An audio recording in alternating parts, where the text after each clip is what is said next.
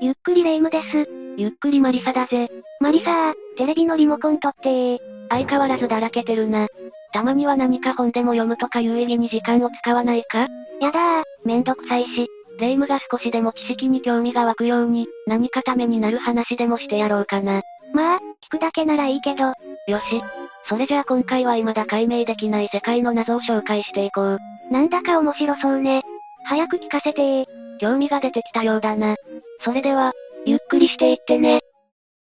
1、2億年前には巨人が存在していた、南アフリカの巨人の足跡。はじめに紹介するのは、南アフリカの巨人の足跡だ。この話は YouTube 上にある動画が投稿されたことから始まる。ビデオの投稿者は南アフリカの作家、マイケル・テリンジャー氏だ。この遺跡をもっと多くの人に知ってほしい、ということで彼が投稿した。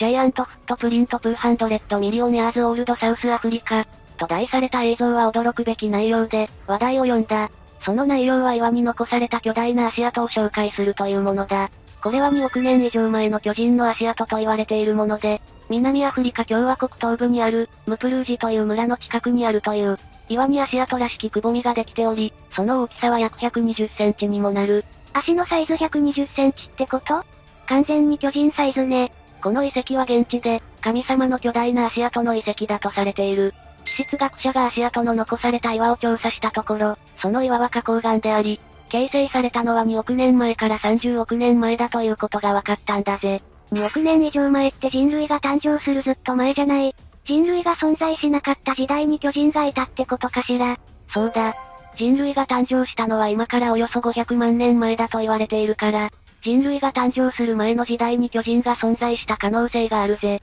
その巨人の大きさは足跡から想定して約7.5メートルにもなるようだ。人類が誕生する前には信号機ぐらいの身長の巨人が歩き回っていたのでは、と考えるととても興味深い話だよな。もし本当にそんな生物がいたとしたら現地の人々が神様として崇めるのも無理はないわね。足跡からその生物についてもっとよくわかることはあるのかしら。YouTube の映像をよく見てみると、つま先の先端に当たる場所が少し盛り上がっているのが確認できる。これはぬかるみに足を踏み込んだ形跡なのではと言われている。ぬかるみに足を踏み込んで持ち上げると、つま先の泥が持ち上がるんだ。すると、映像の足跡のように盛り上がりができる。大昔の巨人の行動が足跡にそのまま残されているのね。こんなのロマンでしかないよ。また、かかとあたりのくぼんだところに効果があるのが確認できることから、現地の人々が神聖なものとして崇めているのだということが予想できるな。カメラが足跡に近づくと、足の下敷きになっていたと思われる場所は岩の表面と同じように、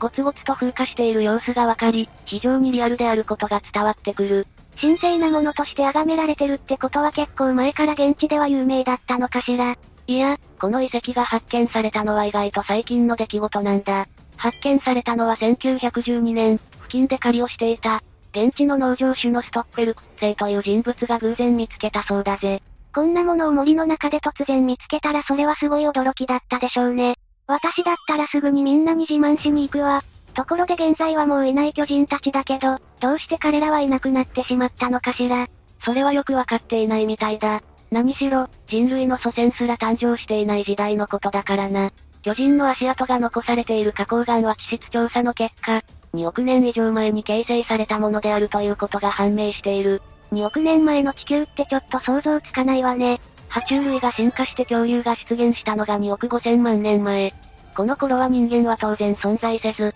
祖先となるエンジンすら誕生していなかった。エンジンの出現は約600万前のアフリカ大陸だと言われている。偶然なのか、はたまた何らかの因果によるものなのかわからないが、この足跡が発見されたのも同じアフリカ大陸の南アフリカなんだ。巨人が進化した姿がエンジンだったってこと？その説もなくはないが、巨人がエンジンに進化する過程の化石などが証拠として存在しないから、憶測の域を出ないな。実はこの巨人たちは旧約聖書に記されている。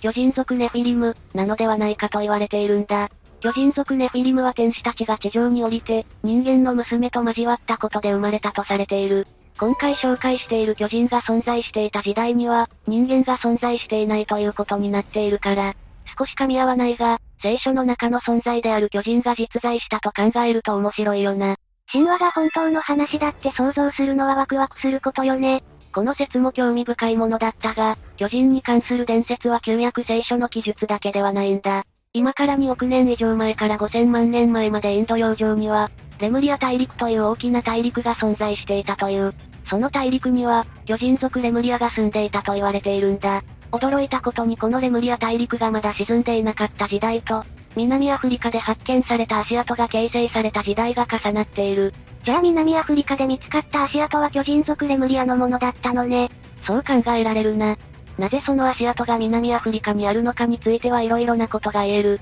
レムリア大陸とアフリカ大陸はかつて陸続きになっていて、巨人たちが行き来していたのかもしれない。また、レムリア大陸が地殻変動によって、今のアフリカ大陸を構成するようになったとも考えられるぞ。南アフリカの足跡が巨人族レムリアのものであるという仮説は成り立ちそうね。そうだな。でも振り返ると少しおかしなところがあるんだ。そうかしら？よく考えると、なぜ足跡が花崗岩に残されているのか、という疑問が浮上するんだ。いくら巨体を持ち、体重の重い巨人たちでも岩の上に足跡を残すことなんてできないはずだよな。そうなるともともと岩ではなかった地面に足跡がつけられ、その地面が花崗岩になっていったと考えるしかない。だが、花崗岩が形成されるのは、マグマが地上に出ることなくゆっくり冷やされた時だけだから、足跡が残されるというのには少し無理があるような気がするんだよな。じゃあ誰かが足跡を後から掘ったってこと？ロマン崩壊の危機だわ。そのような疑念を抱くのも当然のことだろう。そのことについては巨人の足跡を調査する内容の動画で答えられているぞ。動画の撮影者であるマイケル・デリンジャー氏は、花崗岩について、足跡の内側と外側の侵食度合いが一致することを強調している。つまり、誰かが岩に足跡を彫刻したとは言えないということだ。そして何者かがそこに足を踏み入れて、自然についた足跡だということは明らかだと主張している。また、足跡が発見されたのは、近くの村からも遠く離れた人の寄りつかない場所にあるため、誰かがそこにやってきて彫刻をするなんていうのは考えにくいとも言っているな。誰かが掘ったわけではなかったのね、安心したわ。この動画の中には、撮影者の他に異物調査をしている人物であるクラウス・ドナ氏が登場する。彼は南米エクアドルで巨人の骨とみられる化石を発見したという経験を持ち、巨人について理解のある人物だ。彼の説明によると、ジェームズ・ハータック教授をはじめとする科学者が何人も足跡の遺跡を訪れ、綿密な調査が行われたという。その結果、これは人為的に作られたものではなく本物の足跡である、という結論に至ったそうだ。その調査では約120センチの足跡から、巨人の身長が7.5メートル前後だということも推測が行われている。さっきの情報はこの時に分かったものだったのね。でも彼らの話ではなぜ花崗岩に足跡があったのかについての説明はないのかしら。いや、彼らはなぜ花崗岩に足跡が残されたのかについても言及しているぜ。しかし、やはり彼らでもなぜそこに足跡が残されたかはわからないと言っている。少し残念ね。このことについては謎のままなのかしら。これについては動画のコメント欄で視聴者が熱い議論を交わし、その中でいくつかの仮説が立てられたぞ。映像は動画サイトで現在すでに300万回以上再生されていて、コメント数は1200を超えている。現在はコメント欄が閉鎖されて閲覧できなくなっているが、視聴者の過半数は花崗岩にできた足跡について懐疑的だったようだ。彼らの立てた仮説には彫刻説、侵食によって偶然できたという説、パレードリア説に分けられる。パレードリア？パレードリアは意味のない対象に特定の意味を認識してしまう現象のことを指し、この場合は岩にできたくぼみが偶然足跡に見えていることを言うな。このようにコメント欄でも足跡の信憑性を疑う声は上がっているが、反対に動画内では逆に信憑性を高めるような興味深い情報についても言及がなされている。先ほど動画に登場したクラウス・ドナ氏は、南米エクアドルで巨人の骨を発見した経験があると説明したが、この足跡と彼がエクアドルで発見した巨人の間には興味深いつながりがあることが指摘されたのだ。ドナ氏は1964年に、エクアドル南部のロハ県で巨人の骸骨とみられる骨を発見した。この骸骨は暴風で山の一角が崩れた時に出土したようで、全身の身長を測定したところ、7.6メートルだったという。驚くことになんとこの身長は足跡から推測された巨人の身長とほぼ一致しているんだ。別の場所から見つかった巨人の遺物との共通点があるのね。これは巨人が実在したことを示していると言っていいんじゃないかしら。そうかもしれないな。だが、やはり花崗岩の問題もあるし、実在については信憑性があまりないことが現状だ。それ以外にもまだ謎は多いし、存在を認めることは難しいだろう。しかし反対に存在しないとも言い切れない。今は誰も信じていなくとも、かつて地動説が信じられていなかったようにいつかは、世界の常識となる時がやってくるのかもしれないな。私は巨人の存在を絶対に信じ続けるわよ。2、史上最大の飛行生物、ケツァルコアトルス。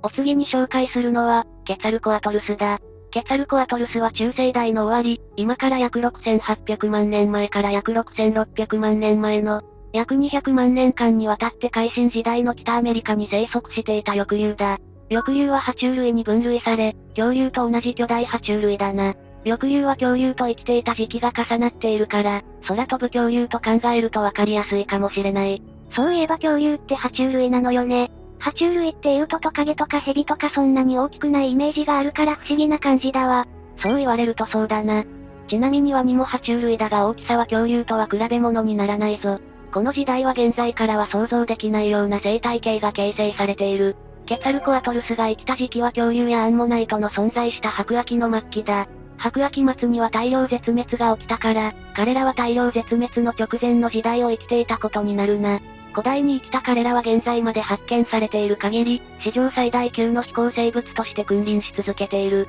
史上最大？一体どれくらい大きいの？翼を広げたその大きさは10から12メートルほどあり、最大のものはなんと18メートルあったと推測されている。羽についている前足を地面につけて、四足歩行のような状態になっても高さは5メートル近くと、キリンと同じくらいだぜ。その大きさから彼らはアステカ神話に登場する神、ケツァルコアトルにちなんだ名前を付けられたんだ。中国語では、フェンシェンイロンという名前で呼ばれており、ここからも神になぞらえた存在として知られていることがわかるな。名前かっこよすぎ、18メートルもある巨体が空を飛ぶなんてその姿は壮大でしょうね。神様を連想するのもわかるわ。もし、飛んでいたら、な。実はこのケツァルコアトルス、本当は飛べなかったのではないかという説があるんだ。えー、嘘でしょ。というのも、ケツァルコアトルスの体重について未だに謎になっていることがあるからだ。彼らの体は他の翼竜同様に骨の内部が空洞になっていて、軽量化されていると考えられている。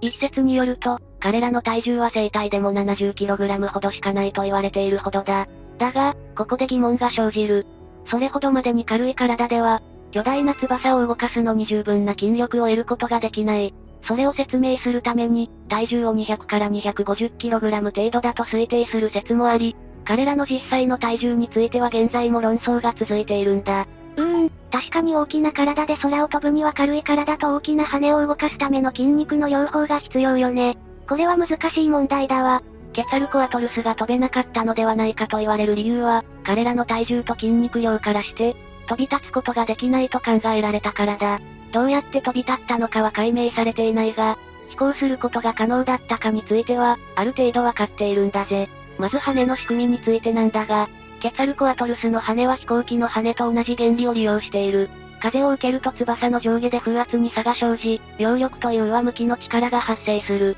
この力が体を押し上げるから飛ぶことができるということだな。大昔の生物が現在の飛行機と同じ仕組みで飛んでいたと考えると感慨深いわね。この仕組みで飛ぶことができるということが分かってからは、体重がたとえ 200kg あっても飛行することには問題がないとされるようになった。飛行中は基本的にグライダーのように滑空する、という方法を取り羽ばたくことはあまりなかったみたいだ。この方法で飛行することは長距離を飛行することを可能にし、ケツァルコアトルスはなんと1万 3000km もの距離を飛行することができたみたいだ。東京からニューヨークまでの距離が約1万 km だから、いかにすごい距離を飛べたかがわかるな。もし現在に存在していたら背中に乗って旅行できそう。それは楽しそうだな。だがいくら長距離飛行ができると言っても離陸をどうするかという問題がある。鳥の場合は体が軽いため簡単にその場から飛び立つことができるが、彼らは体重が重すぎてそれは難しいだろう。体の構造から、飛び立つことのできる筋力があったとも考えにくい。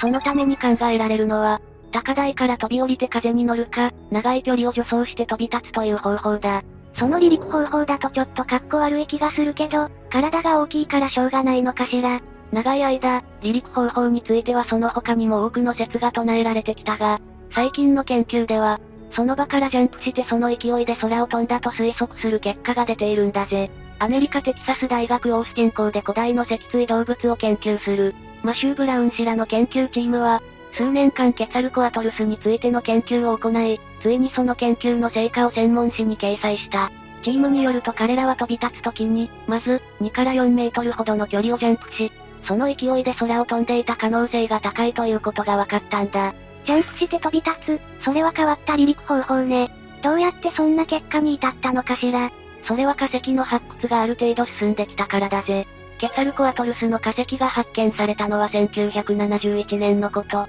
テキサス大学の大学院生が、テキサス州のビッグベンド国立公園で発見したのが初めてなんだ。それからというもの、化石の発掘はなかなか進まず、研究は進まなかった。というのも、ケツァルコアトルスの骨は他の空を飛ぶ生き物同様、体を軽くするために内部が空洞になっていて、今回の研究チームによると、ポテトチップスのような骨がとても硬い岩に埋まっている状態だという。ポテトチップスくらい脆い骨を硬い岩から取り出すってことよね。通りで発掘が進まないわけだわ。発掘隊の努力には頭が上がらないな。化石から離陸方法について新たな事実は判明したが、やはりまだまだ謎は多い。どうやって飛び立ったのかという謎の他に、食生活はどうしていたのか、どうやって絶滅したのかなど分かっていないことはたくさんある。化石の発掘がもっと進めば、また新たな事実が判明するかもしれないな。太古の謎が一刻も早く明らかになることを願うわ。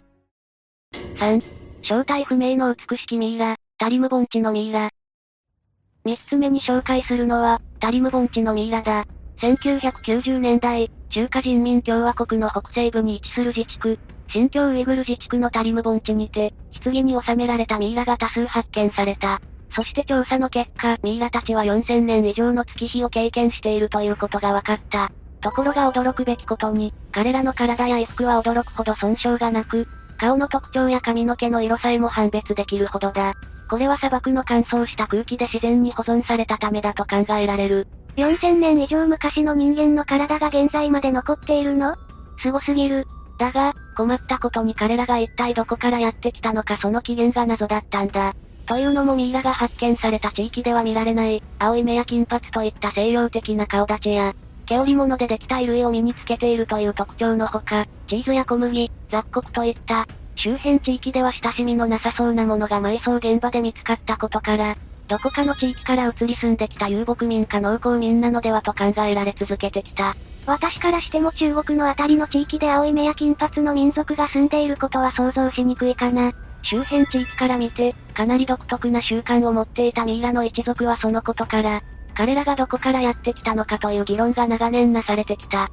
ところが近年、中国、欧州、米国の研究者らがこれらのミイラの DNA を分析し、初のゲノム解析を行ったところ、今までの議論を覆す事実が判明したんだ。なんと解析結果によると、これらのミイラはどこか別の地域からやってきたのではなく、もともと地元に暮らしていた集団だということが明らかになった。うーん、それじゃあ周りに住んでいた人たちと特徴がかなり違うことはどう説明するの？そのことについての説明は、ハーバード大学で人類学を専攻するクリスティーナ・ワリナー教授がしているぞ。彼によるとゲノム解析によって、遺伝子学上極めて孤立した地元の人々である、という有力な証拠が見つかったとのことだ。遺伝子学上孤立しているってどういうこと？ここでは周辺の地域に住んでいた民族と混ざり合うことがなかったということだな。ただ、遺伝的には孤立しているものの、彼らは近隣の遊牧民や農耕民から、新しい知識や技術を取り入れていたようなんだ。遺伝的に交わっていないのに近隣との交流はあったって不思議なことね。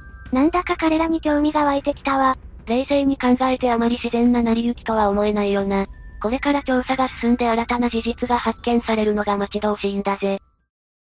4. 129人が命を奪われた、フランクリン遠征隊。お次に紹介するのは、フランクリン遠征隊だ。フランクリン遠征隊は、人類の探検史上に刻まれた175年前の悲劇、乗組員129名の全滅を経験した遠征隊だ。極寒の北極で難破した船で乗組員たちに何が起こったのか、そのことは未だに多くの謎を抱えている。全滅？そんな恐ろしいことが過去に起こっていたなんて、1845年5月15日の朝、北極探検のために経験豊富な海軍大佐、ジョン・フランクリン大佐が、エレバス号とテラー号の2隻を率いて航海に出発した。2隻の船は有料の中での操縦を可能にするための蒸気駆動のプロペラが装備され、倉庫には3年間分の缶詰をはじめとする、充実した食料と物資が積まれていた。それは当時からすれば最新の技術であり、非常に準備のいい海外遠征だったという。しかし、同年7月下旬を最後に目撃情報がぱったりと途絶えてしまうんだ。一体何が起こったっていうの？音信不通になってから2年間が過ぎ、捜索隊が編成されることになった。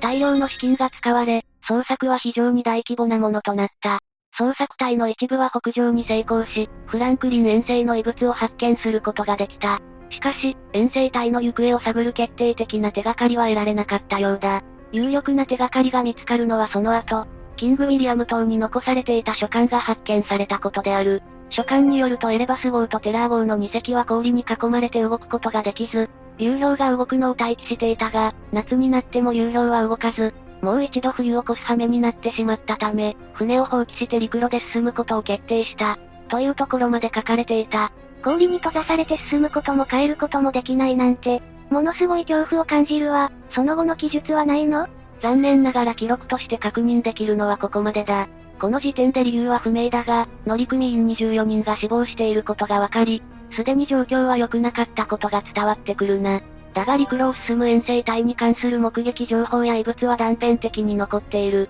恐ろしいことに残されたものの中には、人間が食べたと思われる跡がある死体が存在しているんだ。遠征隊の最後の地がどこであったかは定かではないが、痕跡が残されている最も南の地点でも、西洋文明からは何百キロと離れた場所だったという。極寒の僻地で家にも帰れず苦しみながら死んでいった人々がいると思うとゾッとするわね。本当に恐ろしい出来事だよな。実は放棄された遠征隊の船の残骸が最近見つかったんだ。しかし、現在世界的な感染症の流行で調査が進められていない。でも、新たな事実の発見はもう目の前に迫っていると思うぜ。一刻も早く遠征隊がどのような末路をたどったのかが判明して、一人でも多くの人が、彼らの痛みに寄り添えるようになることを願うばかりだわ。